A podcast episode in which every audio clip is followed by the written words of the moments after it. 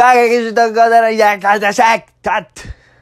はい、ということで、えーまあちょっとすいません。えーもう眠気まなこでね、今、えー撮ってるんで、えーテンションがちょっと低いかもしれないんですけれども、あのー僕あのーお笑い始めたての頃、まあ、養成所に通ってた時にダボーズっていうコンビ組んでたんですよ。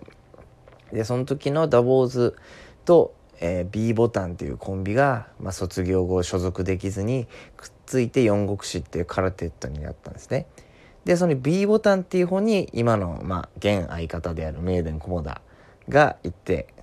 で、まあ、カルテットからトリオトリオからコンビみたいな感じでどんどんみんな卒業して引退してって残った2人で今高校球児ってコンビをね、えーやって、まあ、野球のユニフォーム着てやってるんですけどもまあ最初養成所にいた頃ダボーズっていうコンビ組んでて、えーまあその時の相方ももうお笑いやめちゃったんですけれども今なんか協定 YouTuber みたいなのやってみましたわ。ちょっとたまたま見つけちゃったんですけど、えーこっそりあの通知来るようにして見たりしてるんですけれども、えーでこの前なんか見たら久しぶりに見たらなんかもう僕はもうこの世の全てを、えー知ってしまいましたみたいな、えちょっとこと言ってましたね。なんか、えー多分だいぶ、えー路頭に迷ってると思うんですけれども彼も。まあまあそのダボーズっていうコンビ組んでて。で養成所で入って組んだんですねはじあのもうその一緒に入ったとかじゃなくて。あの埼玉のやつで僕の一個上のやつだったんですけど、えーその彼と組んでてでなんかねもうどっちかっていうとこの相方っていうより本当友達みたいな感じでしたね。初めてこの東京来て仲いい友達ができたみたいな感じで。でまあネタとかも作って漫才とかやってましたよ。コントとかもやったり。いろんなことやってましたけど。ネタ合わせをいつもその渋谷の宮下公園っていうところでやってたんですね。まあ今ちょっと綺麗になってますけどその時はまだこのちょっとアンダーグラウンド感のあるなんかもうひひ真っ昼間なのに薄暗い雰囲気の、えーちょっと汚い感じの、えーまあ公園だったんですけれどもそこで毎回その中目黒にキャンパスがあって、えー中目から渋谷行って移動して宮下公園でネタ合わせするみたいなのがもう日課だったんですけど授業終わりに。で毎回やっててでなんかその漫才とかやってると立ち止まってくれるお客さんとかお客さんっていうか通行人の人とかいたんですよなんか若い兄ちゃんが立ち止まってしゃがみ込んで僕ら漫才ネタやってる時「えーいいよあっ」つってその兄ちゃんに気づいて「いいよ気づ続けて続けて」みたいな感じで、まあ、僕らネタ最初からその人に見せて「どうでしたか?」みたいなことダメ出しもらったりとかそしたらその兄ちゃんが「いや、うん、おもろい、おもろかったよ」みたいな。まあ、関西の方だったんですけどね。いや、おもろかったけど、うん、若い時のフットボールアワーはもっとおもろかったな、みたいなこと言われて。いや、M1 チャンピオンと比べられちゃうとな、と思いながら。いや、ありがたいですけどね。えーそういうダメ出しいただいたりとか、なんかそういう宮下公園に、をこの、やっぱテリトリーとしてる、なんかおっちゃん、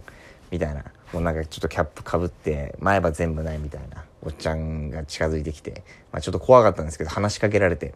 おい、あんちゃんたち、みたいな。えーはい、とか言って。あのなえ、なに劇団員かなんかか？みたいな。あ、いや、僕らの、お笑い芸人やってて、養成所通ってるんですよ、みたいな。ああ、っつって。俺はちょっとお笑いはよくわかんねえけどな、みたいな。うん。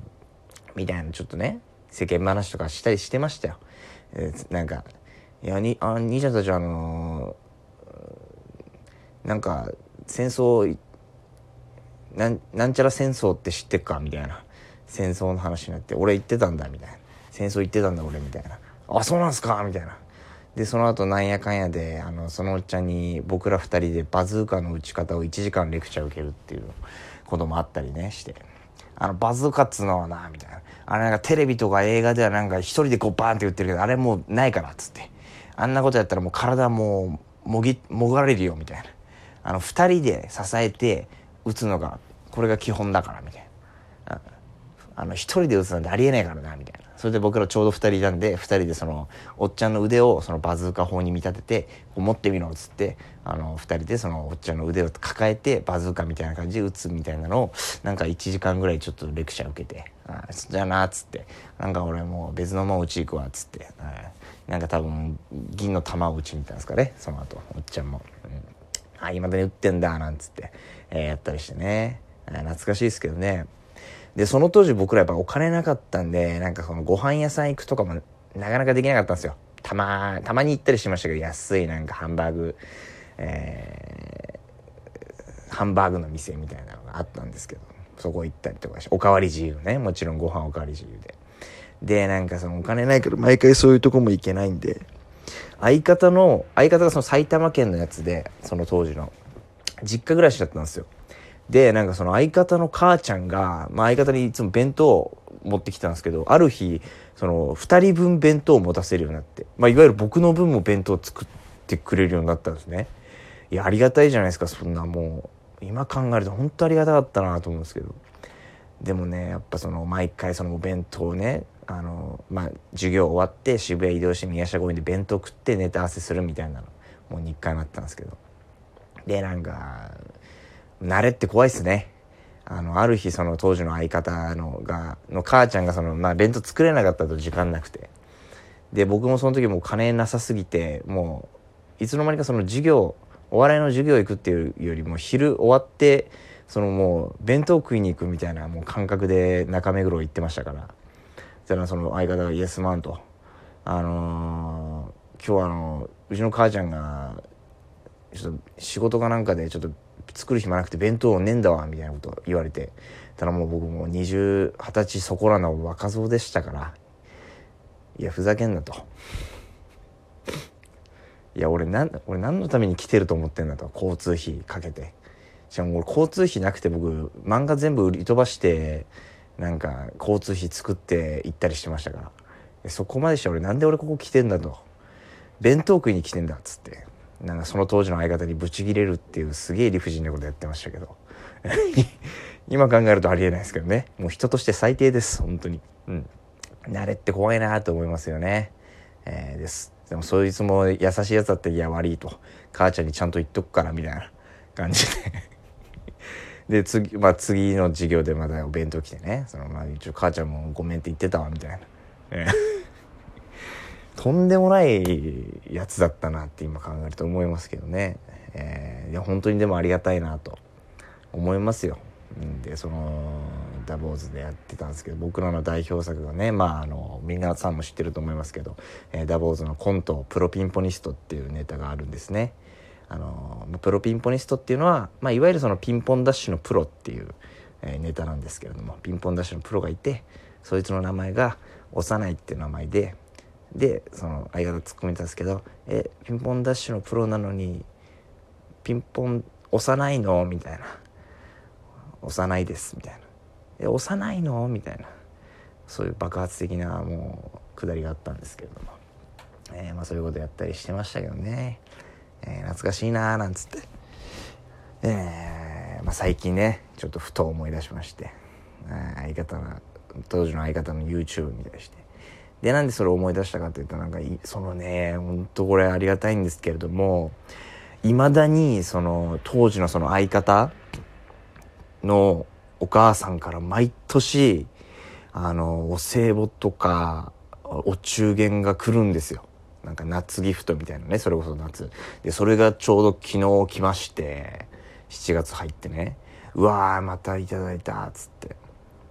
で、これも、なかなかね、電話とかでできてないんですけど、まあ、うちのね、うちの親もそれでなんか、あの、送り、こう、なんか、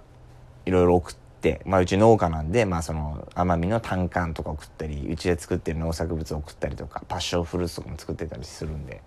送って、そういうなんか親同士のやりとり未だにあるっていうのは結構嬉しい話ですけどね。なんか嬉しいというか、まあ、嬉しいですし、不思議な縁だなと思いますよ。うん。だから本当ねあの久しぶりにもうあの当時のその相方のお母ちゃんの弁当も食いてえななんて、えー、もう母の味でしたから東京での僕にとっての。懐かしいなと。いやそのお返しもね今年はしっかり、えー、なんか手紙とかね電話もしして、えー、あのしたいなとかあ考えたりもしてます本当に。そういうのはやっぱ大事だなと思って。だから皆さんもねやっぱそういう実は当たり前のように感じたけどやっぱりねこの当たり前じゃなかったみたいな今考えると当たり前じゃなかったみたいなやっぱこともありますんで、えー、僕もコンビニで今バイトしてますけど、6月30日まで、袋は普通にね、バンバンもタダでしたけども、7月1日から、えー、レジ袋有料化になりましたんで、当たり前なことが当たり前じゃなくなる瞬間はあるよっていうのを今日伝えたいなと思いました。はい。まあね、その相方が、当時の相方が今 YouTuber やって、なんか路頭にもやってるみたいだったんですよ。でね、その当時の相方のお母様にお電話した際には、えー、息子さん大丈夫ですかっていう一言もちょっとね、添えて、お礼も言いたいなというふうに思っております。はい、以上、高校球児特攻太郎の一人声出しでした。おやすみなさい